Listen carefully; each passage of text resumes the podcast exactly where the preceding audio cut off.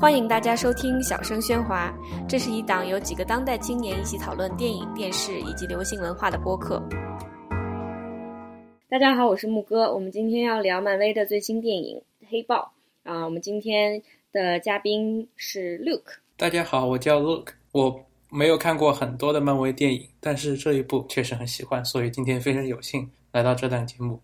然后还有我们的 host 雕雕，大家好，我是雕雕，非常热爱超级英雄电影，并且已经爱上黑豹里面的反派，非常热爱。所以这次我们这样吧，我在讲之前，因为三月九号这部电影在中国上映啊，所以我们这里就不去考虑剧透问题了。呃，这个以下内容包含大型剧透，所以如果有不想要听的同学，可以看完电影再回来听。嗯，所以这个电影它的。呃，故事其实是发生在上上次的 Avenger 的内战之后，就是 Wakanda 这个呃虚构的非洲国家的国王，当时是在呃维也纳被爆炸攻呃那被那个炸弹攻击就死了。死了以后呢，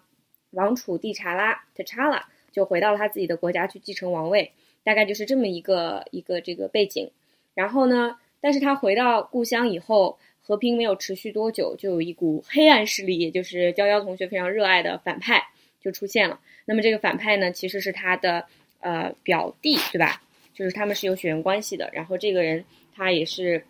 非常非常的有非常非常能打，然后呃，并且对于接接下来要怎么样去发展这个 Wakanda 这个国家，有着一个非常不同的想法。那所以他们两个人理念不同，就就。在争夺王位，大概就是这么样的一个故事。嗯，就这部电影，我看的时候，我看之前就已经对它有非常非常高的期待，而且看完了以后，还是仍然超过了我的期待。就这部电影的话，现在目前在今天，呃，我们录节目的时候，它的票房全球的票房已经超过了十亿票房美元。然后呢，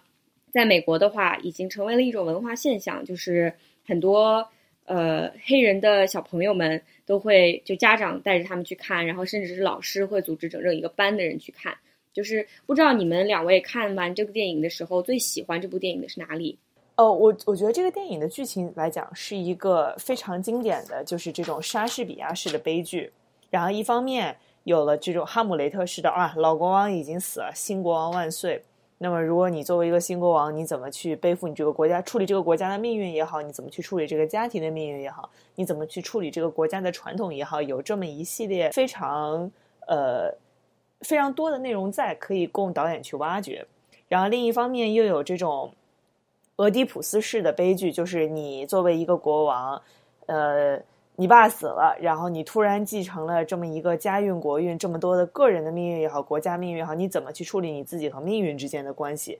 就是在超级英雄电影里面，这种，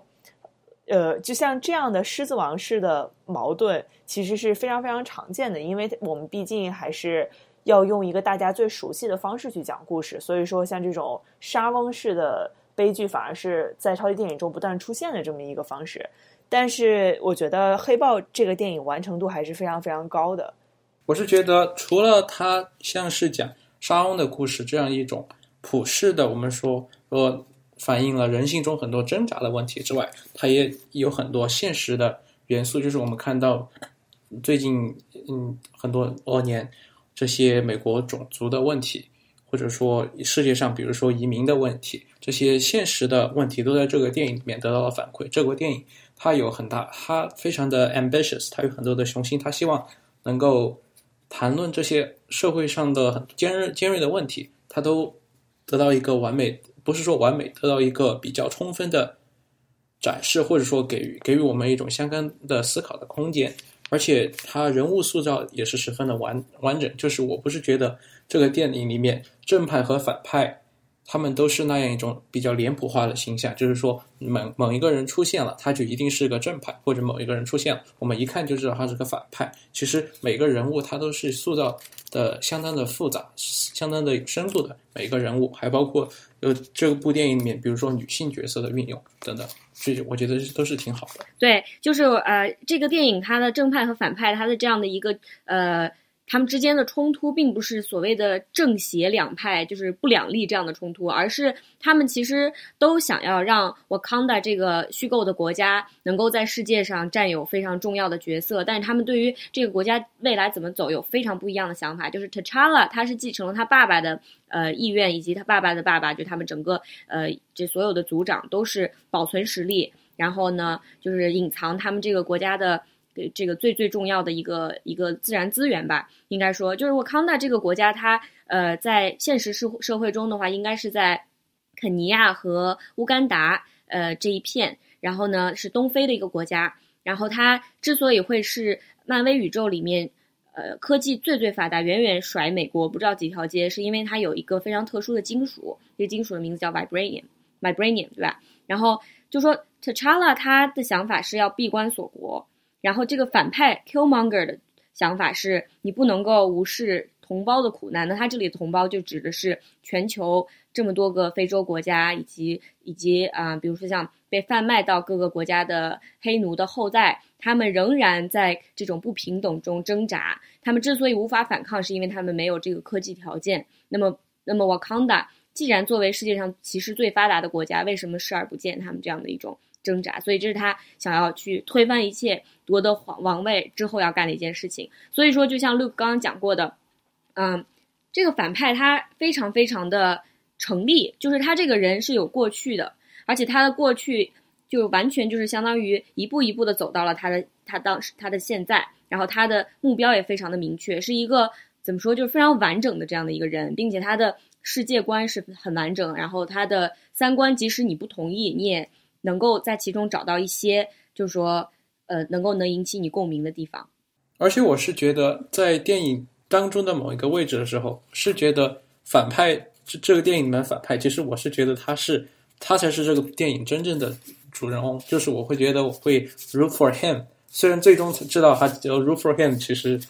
并不是作者的本意，但是在那个位置，我还是觉很多时候，我觉得他的这种做法是让我觉得很激动的。我相信其他的影迷可能或多或少也可能有这样的感受。我就是像我开头说的，就是犯花痴的这样。呃，我其实非常非常觉得这个电影的一大亮点是这个电影里面的反派，因为在漫威，呃，不能说漫威宇宙吧，就是说在呃复仇者的这个世界观里面，其实一直缺乏一个非常有血有肉的像万磁王这样的反派，就是所有的。就是这个《Avengers》里面的反派，要么就是你放一个人，然后你给他身上包满了 CG，然后有一他这个人基本上都是为了坏而坏，然后为了强而强，然后他存在的整个意义就是让就是就是很难打。这样的话可以，因为他难打，所以主角们之间就可以迸发出一些摩擦，迸发出一些火花。但是，呃。反而就是在很多电影里面，我们能看到正面正派和反派、主角和反派之间的这种呃矛盾也好、tension 也好，在很多的电影里面，我们是看，就是很多超级英雄电影里面，我们经常看不到。然后除了可能除了是雷神和雷神的弟弟，呃，他就是担当了一个非常可爱、然后非常搞笑的这么一个反派角色以外，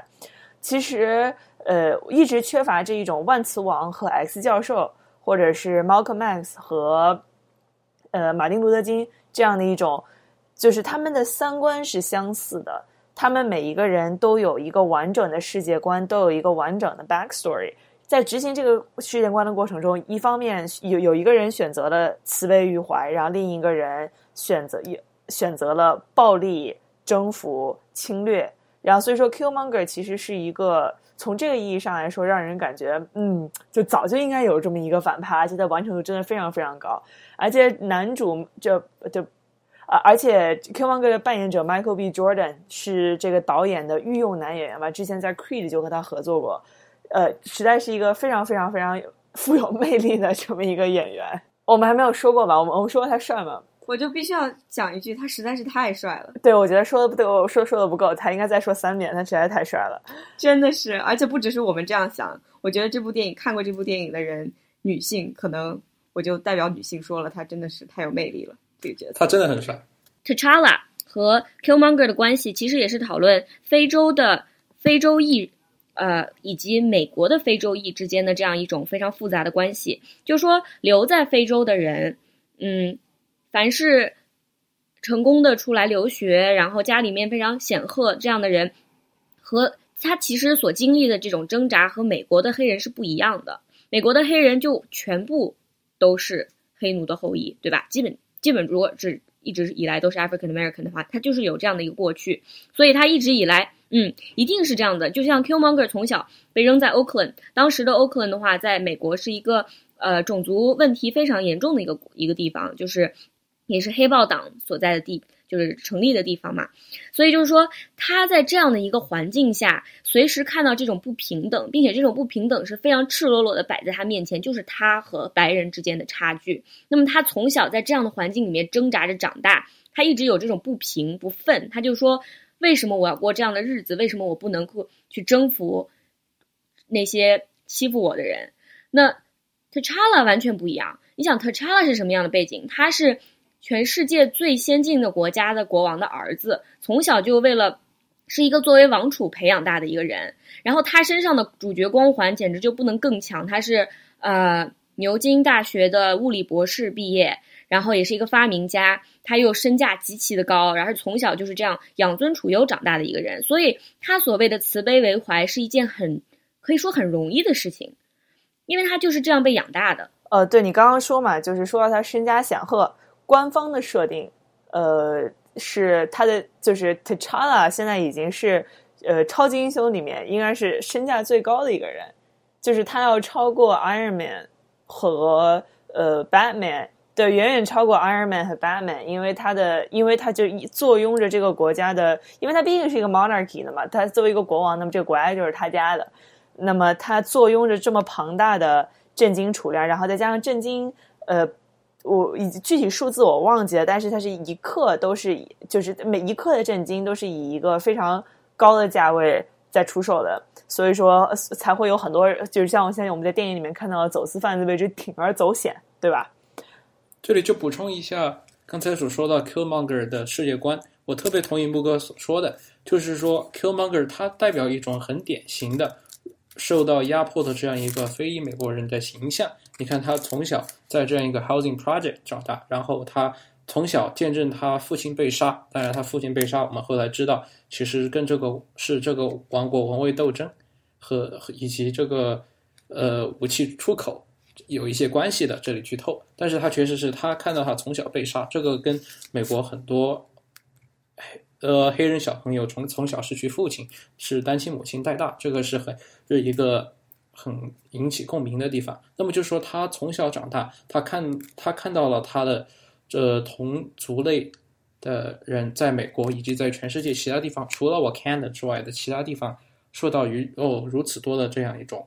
压迫吧，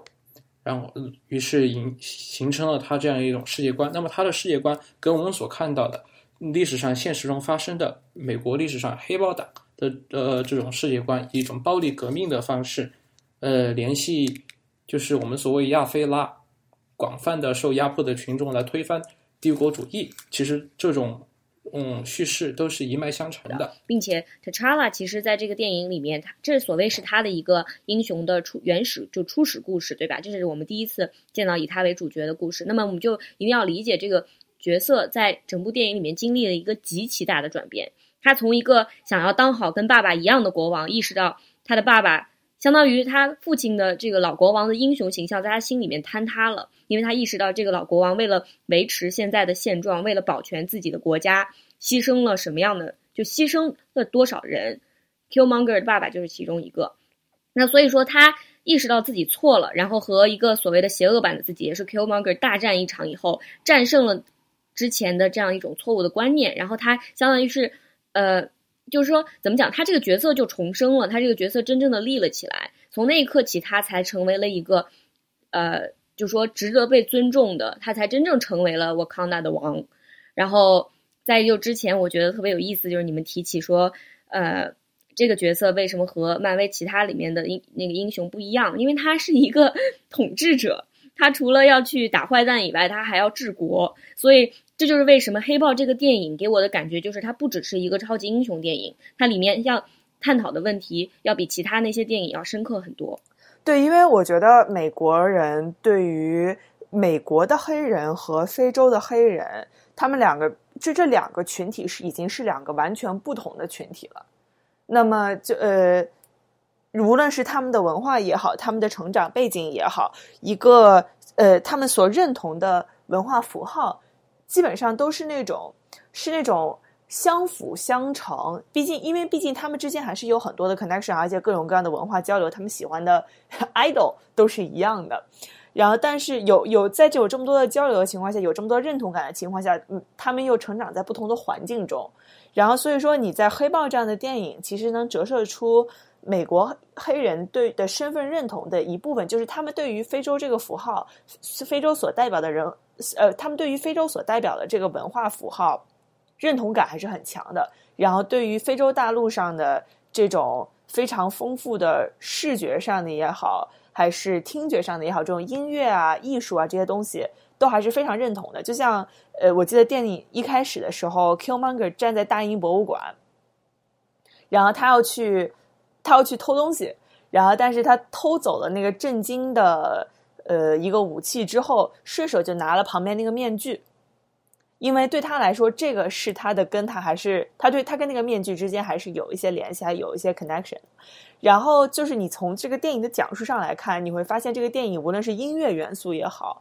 呃，还是视觉元素也好，都拥有了都有非常非常多、非常非常美丽、非常非常复杂，然后非常非常让人视觉上有享受的这种非洲的艺术元素。对，而且这个电影的话，它呃，他在做嗯。就剧中的服装这方面，他请到的人是下了很大很大的功夫的。我之前看了一篇《纽约时报》的文章，是说这个设计师他坚持不用荷兰的那种布料，因为在这个世界里面，Wakanda 是一个没有被殖民主义所沾染的国家，他所以他不会用荷兰这个殖民者。带去非洲的这种布料，而是用非洲本地人的一种织法，然后包括他去各种不同的部落去寻找这些部落的人现在仍然有的一些装扮、头饰还有警示。就所以我们当时看到，其中有一幕是这个沃康达的几个部落的首领在一起开会的那一块儿，每一个人其实所代表的部落都是在现实生生活中我们可以找到的元素，甚至包括 T'Challa 这个演员他的口音。也是非常呃仔细的去，就是说学习模仿了东非其他几个国家的口音以后，他自己琢磨出来的。所以就全都不是乱编的，而是每一个地方他都尽可能的想要去用这个非常主流的平台，去让世界上剩下的人去了解非洲非常灿烂的文化。当时我去看电影的时候，电影中间有许多呃这种场景。很绚烂的展示非洲的这种文化元素的时候，我可以听到周围有人在小声喧哗。This is our culture，就这样他们会这样的说。然后在很多地方，有人会我会听到有人在小声的哭，就是很多很多的观众可能之前没有呃没有哦提到的一点是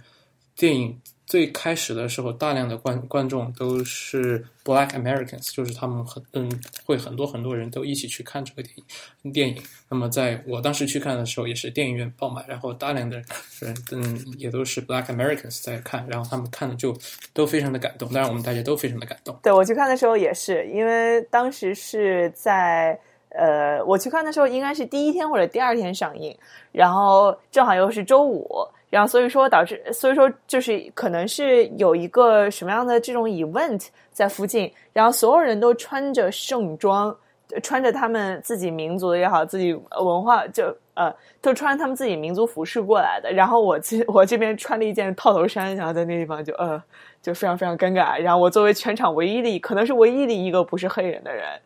然后我在，但是我我觉得而且他呃，但是我在想，今年就像之前跟木哥说的。就是今年的万圣节，我觉得身边的所有的黑弟弟、黑妹妹都是在西服外面，然后斜着挂这么一个呃披肩，就像 T'Challa 在去联合国的时候那一身，就真的实在是太帅了，太好看了。好多好多可以学的服装，就包括像这里面的这些所有女性，她们的装扮也都就各个有各有特色。就就是比如说，我特别喜欢欧欧冈野，就是那个女侍卫长。她的那身衣服就是红色，然后哦，还有一点一定要说的，就是整个这部电影里面所有的人的头发全部都是自然卷发，就是可能中国的观众不明白这个头发的问题为什么对于黑人来说这么重要，因为就美国黑人，他们受白人的这种所谓的审美观的影响，一直就被灌输一种想法，就是卷发是不美的，卷发是狂野，然后低智，然后没有文明的这样一种象征，所以。很多黑人小女孩小的时候，妈妈就会给他们买那种洗发水，把他们头发强行拉直，然后或者是那种电发棒，就是就就是关于黑人女性的头发的这个挣扎，简直可以写一本书，就就实在是太太多了。可是，在这部电影里面，所有的人的头发，如果不是完全光头，像我刚叶这种的话，呃，要么就是特别漂亮的卷发，要么就是比如说呃，非洲的。一些现在的那里的人还有的这样还有的这样的一种装饰，就他完全不明白为什么直发才是美的。当时这个化妆师还有发型师他们非常注重这一点，就是说你要让人们看到一个没有殖民过的非洲，你就一定要让大家从各个方面都相信他。包括其中里面有一段，就是 这个女侍卫长她要潜入呃一个赌场的时候，她被迫戴着假发，然后她整个人都非常非常的不自在。但是这一点当时我记得我我身边的很多观众在笑，因为所有的人所有的黑人女性都明白是为什么就是说假发这个事情是大家都有的一个心中的痛，因为太多人呃生命中的某一个时刻会藏起来自己的真实的头发去戴假发去迎合这样一种。白人所主导的这种审美，那么就是说，这部电影我们看到它是一个十分，就是我们说这个电影制作拍摄的这个班子是十分的黑的，就是说它的这个呃写作，当然是不是说漫画本身的写作，而是说这个电影底稿的写作，再再到整个演员选角这些东西，它都是几乎都是全是 African African American，然后它是用 African American 讲一个 African 的故事。African 的故事里面提到了很多，就是来自于 African American 对 Africa 的文化上的想象，以及对 African 这种 uncolonized African 从来没有受过殖民的非洲人的一种想象。我觉得在这件事情上，他们是做的非常的用心的。对，说到这个，其实我们就可以引出这个一个非常重要的名词，就是非洲未来主义。嗯。非洲未来主义是什么意思呢？它就是英文叫 Afrofuturism，是一九九零年的时候一个呃社会学家呃文化就是 commentator cultural commentator 编的一个词，意思就是说，如果你去看呃科幻这一个类别的影视也好，音乐也好，呃电视也好，基本上是一个以白人为主的这么一个类型。就是说你去看的话，就在美国好像有人统计了一下，是只有百分之。嗯，十左右的角色是黑人，并且就只只有少百分之十左右的角色是少数族裔，然后其中一半是 Will Smith，就所以就是一个在未来我们如果没有办法看到全人类消除了种族的因素变成变得平等的话，就没有办法让这个未来到达。这是当时的一些人的想法。那么这个从那个时候开始到现在，就 Afrofuturism 其实存在已经很久了，但是这个词。嗯，就只有十几年的几十年的历史，然后所以这部电影的所谓就是为什么把 Afrofuturism 带到全世界，就是它让人们看到了一个非洲大陆崛起的未来。那么这部电影，电影中你看到它像 T'Challa 和 Killmonger 他们所代表的两种路线的斗争，以及这部电影最后的大团圆式的和平式的结局，其实就是 Afro Afrofuturism 在现实的一种。实现，我们可以说他们两个人代表的是实现 Afrofuturism 的两种不同的道路。就为什么对于呃黑人来说，想象未来是更重要的一件事情，就是因为他们的过去完全被奴隶制和殖民所扭曲了。我们现在一想到非洲，想到的就是落后、贫穷，然后各种病，然后呃一想到美国的黑人，就是这个种族歧视的这种斗争，一直到现在都其实还没有完成。可是，如果你一直只是这就是只是看向过去的话，你看到的全部都是苦难。就对于他们来说，所以有到了某一个时刻，人们就意识到，我们必须要展望未来。如果我们不把自己的未来呈现在人们眼前，那么有可能我们真的就会被从未来抹去。是这样的一种危机感，呃，相相当于这样危这样的一种危机感呢，呃，驱使着很多艺术家，驱使着很多很多的文人去。呃，用去讲自己的种族的未来的故事，然后我觉得就是因为这个的话是一个非常非常嗯，你需要你需要是一个在美国长大的黑人，你才能明白的这样的一种危机感。所以这就为什么我觉得可能这部电影在中国上映，包括在全球很多其他地方上映的时候，这一层，嗯，很多观众是感受不到的。对，就是如果你去看之前我看完这个电影的时候，就在想，这个电影在国内不一定能够拿到美国这么高的票房，或者说很多人可能会去看，但看完之后他不一定会那么喜欢。然后我去看完之后，一我现在在国内已经上映了嘛，然后一翻豆瓣，基本上出现，基本上每每三条评论都会出现一个，就每每一条评论都会出现“政治正确”这四个字儿。就是你在现在在中文网站上，你看到的任何一个从少数群体试图去开辟一个新的讲故事的角度的 effort，基本上都会被抢，就无论合适不合适，都会先被套入身份政治这个角度去理解。就是你要是一个女性拍的一个电影，你肯定说是啊，政治政治政治正确，这是个女权电影。如果这要是一个那个，这要是一个少数族裔，这是一个亚裔或者是什么一个穆斯林或者是一个。呃，黑人那肯定又是政治正确，只要不是一个传统的白人的好莱坞视觉那视角，那基本上他肯定要强行给你套一个政治正确的这么一个视角去强行理解这个电影。但是呢，就是政治正确这个词在中国的电影评论中被不被这么滥用的一个很大原因是说，就是我们对于身份政治这个话题话语体系其实是。呃，对对，身份政治这个话题的话语体系其实是非常非常单一的。就是我们在讨论身份政治之后的时候，只有“政治正确”这四个词儿可以用，而且这“政治正确”这四个字有非常多负面的隐含的意思。就比如说，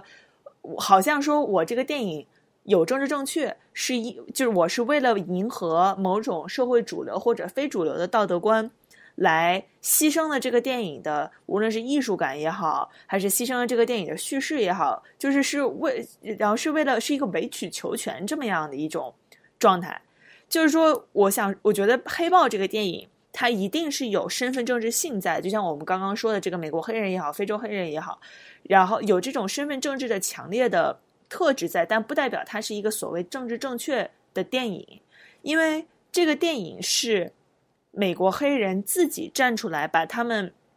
从黑豹漫画到现在这几十年内的这么样的一个超级英雄梦给讲出来给大家看，其中融合的就是无论说美国黑人也好，非洲黑人也好，他们现在所认可的音乐元素和视觉元素。所以说，如果我们作为中国人去看，中国观众去看这个电影，就是我们看到的可能真的只是一个爆米花片。就是我们看到了这个很多的 entertainment，但是至于像我们刚刚说在电影院里面看到很多人这种热泪盈眶的认同感，我觉得呃，我们作为这种外界的观众其实是不一定能看得到的。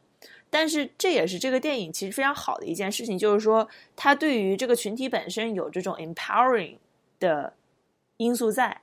然后对于外界的群体来说，它有这种 entertainment。然后我们自己看到的时候，我们被我们作为外人，我们看到被娱乐了，甚至我们还是学到了一些，呃，关于非洲文化也好，然后关于非洲艺术，或者是我们听到了很多新的非常好听的音乐。然后对于他们自己来说，就有这种，因为有太多的让他们感到共鸣的东西，让他们好就让很多人觉得就是很难心里很难去心情看完这个时候心里。久久无法平静。没错，我其实你刚刚说到的东西让我一下想到一个问题，就是政治正确之所以它会有一种贬义在里面，因为它其实是一个有点居高临下的这样的一个词。就是什么叫政治正确？是我作为主流，我作为比如说白人，我作为什么？我认为哦，我们现在想要给你营造这样一种大家都是平等的这样的一个假象，所以我去允许你拍这样一个电视剧。我这是我。给你的一个东西，而黑豹恰恰不是这样的一个一个作品，它真的是一个，嗯，从我们现在看到的黑豹这部电影，它和当年的漫画已经有了天差地，就是已经完全不一样了。而且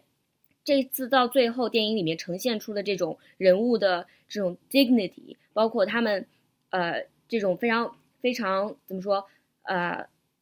立体的这样的一种形象，这不是漫画里出来的，漫画是。呃，几十年前，漫威的一个就是黑豹，当时就存在了。然后到了八十年代的时候，有一个嗯黑人的英国黑人漫画家，他当时受到漫威的邀请，去重新给这个角色注入生命。那个时候他都有点就不想干，因为他觉得这个这部漫画没有人看，因为当时种族就是矛盾非常尖锐的时候，美国民众觉得什么啊这个跟黑豹党同名的这样一个暴力漫画就是反动，我不想看。当然很多人是这样，但不是所有人都这样。可是就是说，到了八十年代以后，是一位是一个是一个 African，就是一个 British African African British，我也不知道，是一个是一个黑人漫画家重新就是说避免了这个角色他被空心化、被边缘化、被脸谱化。所以说，一到现在为止，这部电影的。呃，这部电影之所以能够有这么多一线的音乐人、导演、演员，全部都是黑人参与，是因为这些人在这么多年来用自己的一点点的努力跻身了一线，然后他们再用自己的资源去做了这样一部充满爱和尊重的电影。这一切都不是巧合，也不是什么所谓的为了政治正确，我们让这些人去做的。所以这里面就是这种，这是我觉得大家不理解的一个一个地方吧。对，这部电影它就是。一个用少，它是一部超级英雄的电影，是一部爆米花的电影，但它也是一部用少数数族裔的视角讲一部超级英雄的故事，是超级英雄的故事讲呃超少数族裔中的超级英雄，也是全人类的超级英雄。它提从从中的一些主题，是我们所有人不不论你的肤色、种种族背景都能够。体会到的，比如说，你觉得这个英英雄，谁不想当英雄？大家都想当，都想当英雄。但是你想到，在呃美国的黑人，他在三百年多少呃几百年的这种文化都是被压迫，完全缺少缺乏自己的文化，自己的文化就是被压榨掉的这种情情况下，现在他们终于努力有了自己的机会，用发出自己的声音，为自己创造出这样一种能够鼓舞自己下一代。的这样一种文化产品，对这个说的非常好，就是叙事权和话语权根本就不是一个能够被人随随便便就能拿到的东西，它是需要经历一系列的斗争才能够拿到的。这是为什么到现在为止我们还没有看到一部亚裔做主角的呃英雄电影，然后也就直到去年才看到以女性作为主角的英雄电影，这都不是巧合，这都是因为我们现在的时代在变化，可是还是变化的非常缓慢。对，这里又说到这部电影里面的女性角色，这这部电影里面的女性角角色也都是十分丰满的。她们并不是在这部电影里面出现是为了满足某种这基于男性审美观的对女性的要求，而是她们实在的，因为她们有着出众出众的能力，而在这部电影电影里面有着十分重要的推波助澜的作用。我这里举一个例子，就是呃，T'Challa 的妹妹是她妹妹对吧？他就是这部电影里面的 STEM champion，他是个科学家，他发明了呃呃黑豹穿的这个衣服，这身装甲，还有他又会开这个很厉害的车，他会一系列各种各样，就是呃科技非常前沿、非常厉害的的这些科技的东西，就是一个 tech guru 这样的一个形象。那么她这她是一个女性，这就是给所有观看这部片影电影的。呃，小女孩们的一个呃，inspiration，一个对一个榜样，就是说，你以后长大也能够像这样，像做一个伟大的科学家，做一个伟大的工程师，并不是男人或者说并不是白人男性的专利，你也能够像他这样。就是这个电影这几个女性虽然都没有被放在这个故事的中心，但是她们被展现出来的方式是。并不是以她们的性呃都呃，并不是以以她们的性别身份来被展示的，甚至也并不是能说是以性对作为，不能说是作为性对象被展示的。这部电影里面女性角色角色，她是有权力的，力是力量的力，就是这个电影里面它有几个 power center 是指是集中在女性角色上面的。比如说，它这个 tribal council 里面有一个 tribe，它的领导是是这个。女的，然后还有她这个卫士阶层，卫士阶阶层掌管着这个君主 monarchy 这个君主国家里面一个重要的象征着对君主本身制度本身效忠的一个权利，也是掌握在这群女性侍卫里面中的。还有这个呃，我刚才提到的 Chala 的妹妹，她是掌管的这这个帝国的所有的科技的、教育的、知识的资源。这这部电影里面，女性她们自己就是体现着有几个重要的权力中心的地位，而我们之前说说可能他呃刁老师想说到的这样一种女性在谈论男性的电影，更多是说因为这些电影里面男性占有着绝对的权力中心的地位。对，就是说，一般的英雄电影里面至多有一个女人，这个女人一定是英雄，这个英雄的女人，然后她可以可以强，可以弱，可以聪明，也可以非常非常的呃有能力。就比如说像 Iron Man 的这个里面的女主角，她可以非常有能力，可是她仍然是一个跟英雄谈恋爱，然后动不动就。到最后，生命受到了威胁，然后英雄就过来救他，这么的一个角色。可是，在黑豹里面，即使是 T'Challa 的女友，就是 Nakia，她从头到尾爱情这一部分，在这个电影里面是非常轻描淡写的，就他没有花很大的笔墨去形容这两个人之间有多么的相爱，而是你能感觉到他们之间相知，并且之前 Nakia 拒绝呃留在留在我康的，拒绝和 T'Challa 一起。呃，所谓的管理这个国家，是因为他从根本上就不同意闭关锁国这样的一个呃这样的一个方向，所以他根本就没有办法去呃委曲求全，说啊，那既然你想让我当你的皇后，我就回来当你的皇后吧。他就是非常明确的拒绝了。可是到最后塔查拉完成了这个转变，然后决定要把自己的知识和这个呃能力展现给这个世界的时候，那 Kia 就说，那现在我要做的事业和你要做的事业已经是可以。可以相融的了，那么我们就可以在一起生活。所以，这他给我们感觉的就是这里面的所有的女性都不是任何人的附庸，其中武力值最高的是女性，科技值最高的是女性。但是这不是说，就回到那个政治正确的问题，就难道你不觉得这是可信的吗？就是所谓的政治正确，是我明明把一个。不可能发生的事情扭曲成这样，硬是要给你看。可是，在这部电影里面，这所有的女性角色，她们之所展示出来的独立能力，全部都是非常可信的。也就是侧面体现出来了，之前的电影里之所以没有这样的角色，是因为掌握话语权的人是男人。对对对，就是这样一个很简单的道理。对对，非常的同意，非常同意木哥的说。对，因为就是说，相当于你作为。就是虽然她是主角，呃，虽然 T'Challa 是主角，这些女性是配角，但是配角并不是作为客体存在的，配角依旧是她有自己的 agency，有她的主体存在的。然后这样的话，你看起来就非常非常的舒服。嗯，所以这部电影的话，我觉得我们到最后，最后想要说一点的就是它的商业上的成功。嗯，虽然说这部电影它可能在全球的票房。就它在全球的票房是非常好的，可以说是超出了很多人的预计。因为迪士尼一直以来不拍这种黑人啊、少数族裔做主角的电影，是因为他觉得即使在美国这种电影卖座，在全球的市场上也不卖座。当然这就是一个借口，因为我们现在看到黑豹完全打破了这样的一个所谓的以前的这样的一种错误的想法。嗯，就是我记得你之前在豆瓣上其实有一个热门评论嘛，对吧？就是你对这个电影其实也有一些嗯有一些批评的地方。哦，对，我之前有一个豆瓣评论就迷之火了，就是说，呃，是因为这个电影，我想刚刚刚刚我一直在来回说的一点，就是说这个电影是一个美国黑人的超级英雄梦，然后所以他对对他来说，其实非洲反而是一个客体存在的，就是非洲对他来说是一个遥远的国家，它有很多 source of inspiration。虽然这个电影它对于这些呃元素的运用非常非常的好。但是，就有时候你会觉得，就特别是对于 T'Challa 这个国家的展示，就你心里面会觉得，就是这个国家的设定会让你觉得很不舒服。就首先第一个让很不舒服的点，就是说，经过了这么长一段时间的这种，呃，身边的国家经历了两次世界大战，经历了殖民的蹂躏，然后经历了无数次的种族清洗，无数次的内战，然后这个国家就非常，就是非常安然自得，在那边过他自己的小日子。虽然就是说，好像就他，因为之前的设定是说，因为哦，因为他就是刚刚用震惊的时候，他们也不知道这个震惊该怎么用，然后又不想让他被殖民者夺走，所以就这么闭关锁国了。但是都过了这么长时间，他们都已经这么 advanced 了，等到了 T'Challa 这一代的时候，还在面临这样的一个问题。所以说，从这个角度上来看，你会觉得 Killmonger 的这个价值观其实是相比而言更 make sense 的，就是你这个国家早就应该走出去了。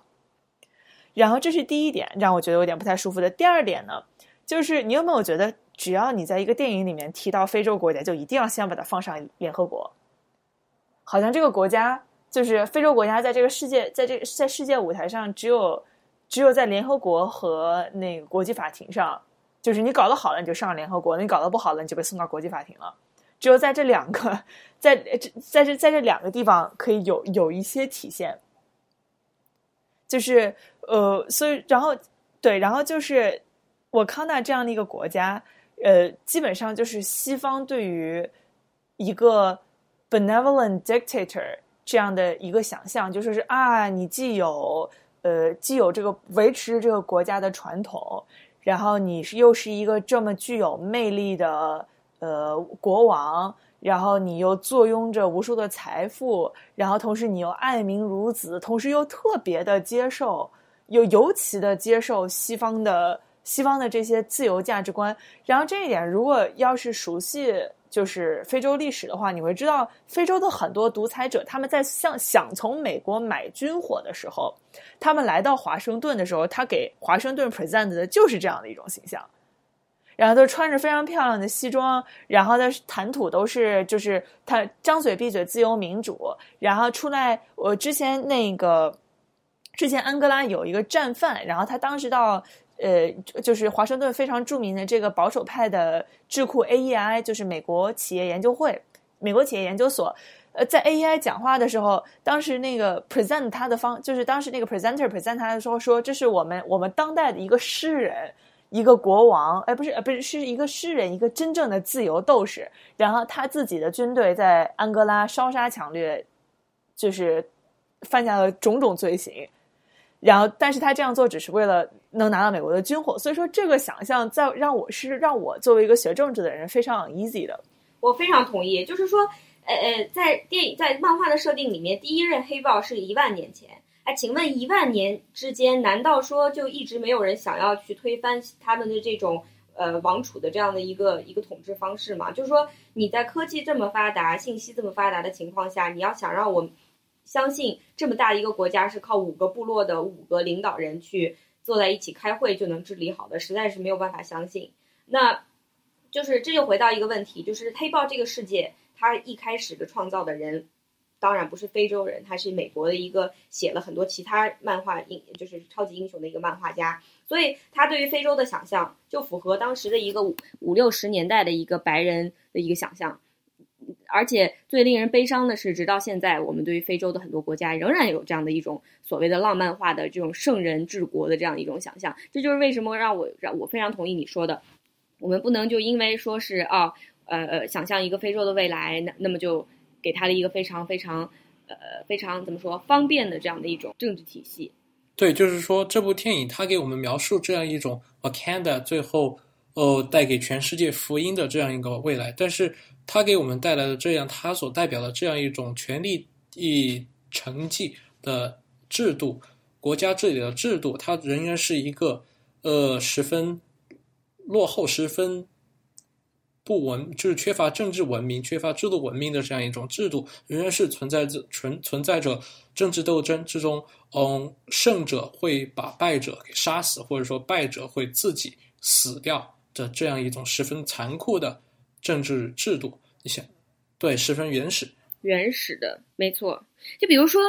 比如说，你看，我们看其他漫威宇宙在美国发生的这些超超级英雄的故事，你简直无法想象能够在政治上面有这么，就是它政治是它整个这个剧情的核心。因为我们所理解的美国现代政治，包括其他发达民主国家的政治，都太复杂了，它不能够被简化到这样一个呃，这个这个超级英雄的这个呃故事线里面。而黑豹，它政治就是它故事线的中心。然后我们一直提到，就是莎士比亚式的莎士比亚那个时代，就是真的就是把国王杀了，你当国王，对吧？所以，所以这就是一个非常矛盾的地方，就是呃，非洲裔美国人经过这么长时间的斗争，他们去重新占领了黑豹这个这个 IP，可以这样说吧？就他重新想象黑豹，然后打算把这个故事重新就是更好的发扬光大下去，那么他就必须要在某一个时刻去呃重新的去。回想这个整个世界的设定，就是这一点，我们现在在这一个这第一集黑豹里面还没有看到，而且这又是为什么我非常期待接下来呃黑豹的这个呃续集，而且我觉得它应该和漫威的其他的超级英雄还是会非常不一样，就是不会是一个非常简单的故事。所以说，我觉得从漫画版的黑豹到电影版黑豹，这过去也有几十年了吧？我觉得在这几十年里，就是美国的这种种族的讨论来了又走，走了又来。然后，无论说国内现在这个种族讨论慢慢延续到国内，又被贴上政治正确这种特别被人诟病的这种标签，呃，可迪士尼就可以说是迪士尼吧，甚至是整个电影界，它对于呃讨论其他文化、其他种族的故，讲述其他种族、其他文化的故事的水平在不断的被提高。就比如说，呃，像我就像《狮子王》在处理非洲的时候，还都是那种就是直接就把你人给变成动物了，对吧？然后就是呃，就是对于非洲的理解，对非洲的理解还是大自然这样的一个一个一个状态。然后，那么在黑豹里面，我们又看到了很多的种族，我们看到了政治，我们看到就是对于非洲。国家的一些存在状态，这种非常粗，可以说是比较粗浅，但是浅尝辄止的这么一些理解，然后又听到了音乐，看到了很多视觉元素，这样这个就是让我作为一个亚裔，然后我就暗搓搓的对于迪士尼将来翻拍的木兰，就是有了有了更高的期待，有了更高的预期，就至少我不希望再看在对，我不希望再看到就是里面的中文字全部都是瞎，就是拿毛笔瞎划划上去几笔。就是我希望看到的，甚至是比我在国内看到的武侠片还要好看的一个爆米花的武侠片。我也是有这样的希望，而且我觉得现在好莱坞也慢慢的意识到了这个真的是缺乏少数族裔的声音以及呃就是形象的这样一个问题。比如说，就是说黑人在美国的娱乐界占有的地位其实还是挺高的。嗯，那如果假如说我们现在要拍一部呃亚裔拍一部关于中国的电影。你能够随口列出来十个华裔演员吗？我觉得我都列不出来，就是在美国的华裔演员，我根本列不出来，因为他们不够有名。对，对你没有办法像黑豹一样有这么一个就是群星荟萃，那个就是就是各种各样一线的呃歌手、演员、导演去众志成城拍这样一部自己很喜欢的片子。我觉得这很难在在好莱坞目前。这还是不能不存在的，就为什么我觉得，虽然这部电影是呃，它描绘的未来让人热泪盈眶，其实很多人是看到它已经作为一部电影成为现实，这一点也已经让人足够感动了。对这一点就对，十分同意莫哥说说的这一点，就是说，呃，黑人在美国，在呃，我们说在文艺界，他几十年的时间还嗯，才终于在文艺界占得了自己的一席之地。那么这件事情对于。亚裔美国人而言，还是还是十分的遥远，尤其是我们说对于华裔美国人十分遥远。刚才提到演员这件事情，可能事情就是说，你能够想象到的亚裔的演员在美国，华裔的或者是亚裔的，在电影中演，能够不是做这种非常的呃脸谱化的角的角色的，恐怕很少吧。嗯，所以我觉得，其实我们今天对《黑豹》这个电影的讨论，呃。已经 远远超过了它作为一个爆米花英雄电影片的应该所引起的讨论，所以呃，我希望大家在去电影院看这部电影的时候呢，或者是看完以后呢，能够从这些方向去思考吧。因为我觉得就是说，电影为什么之所以非常有意思，不光是因为它是一个视觉和听觉的享受，更重要的是因为它代表着我们社会的不同的人，他想要去呃占领，就是说。占领叙事权的这样一个这样的一个一个一个过程，就是历史上黑人、女性、少数族裔都是失语者和缺席者。那么黑豹让我们看到了，当你让这些人坐在桌子上的时候，他们能够给你带来的是什么样的东西？而且他们在这里占有一席之地，坐在这个桌子上，并不是一个被施舍的权利，而是自己一步一步去斗争的这样一个结果。说的太好了，那就呃，谢谢谢谢大家收听。最后呢，我我想问大家一个问题，就是“政治正确”这个词对你来说是什么意思？它是否是一个用来评价呃艺术作品的一个好的标准？嗯，所以希望大家能够留言给我们。我们的微信平台已经上线，然后它的用户名就是 Love Murmurs。然后呢，我们同时也有喜马拉雅上面，呃，还有 iTunes 上就会直播我们每一期的节目。特别是用 Podcast 这个应用来收听的朋友，希望你们能够给我们。五星好评啊，或者几星都可以，然后留言，我们每一个留言都会仔细的看。然后从下期节目开始，我们也会增添一个听众反馈的环节，然后会在每期节目开始之前先嗯读一些听众反馈，所以希望大家能够呃多多留言支持，嗯，可以给我们的微信号留言，也可以给我们直接发邮件到 loudmurmursfm at gmail.com。Thank you very much。我们下一期呢，应该会去讲呃奥斯卡刚刚得奖的这部《水形物物语》，所以希望大家呃敬请期待。对，关于一个鱼吃了一个猫的故事，就是这样一个故事，没错。就是没想到吧，鱼吃了猫。对，See you，see you next time。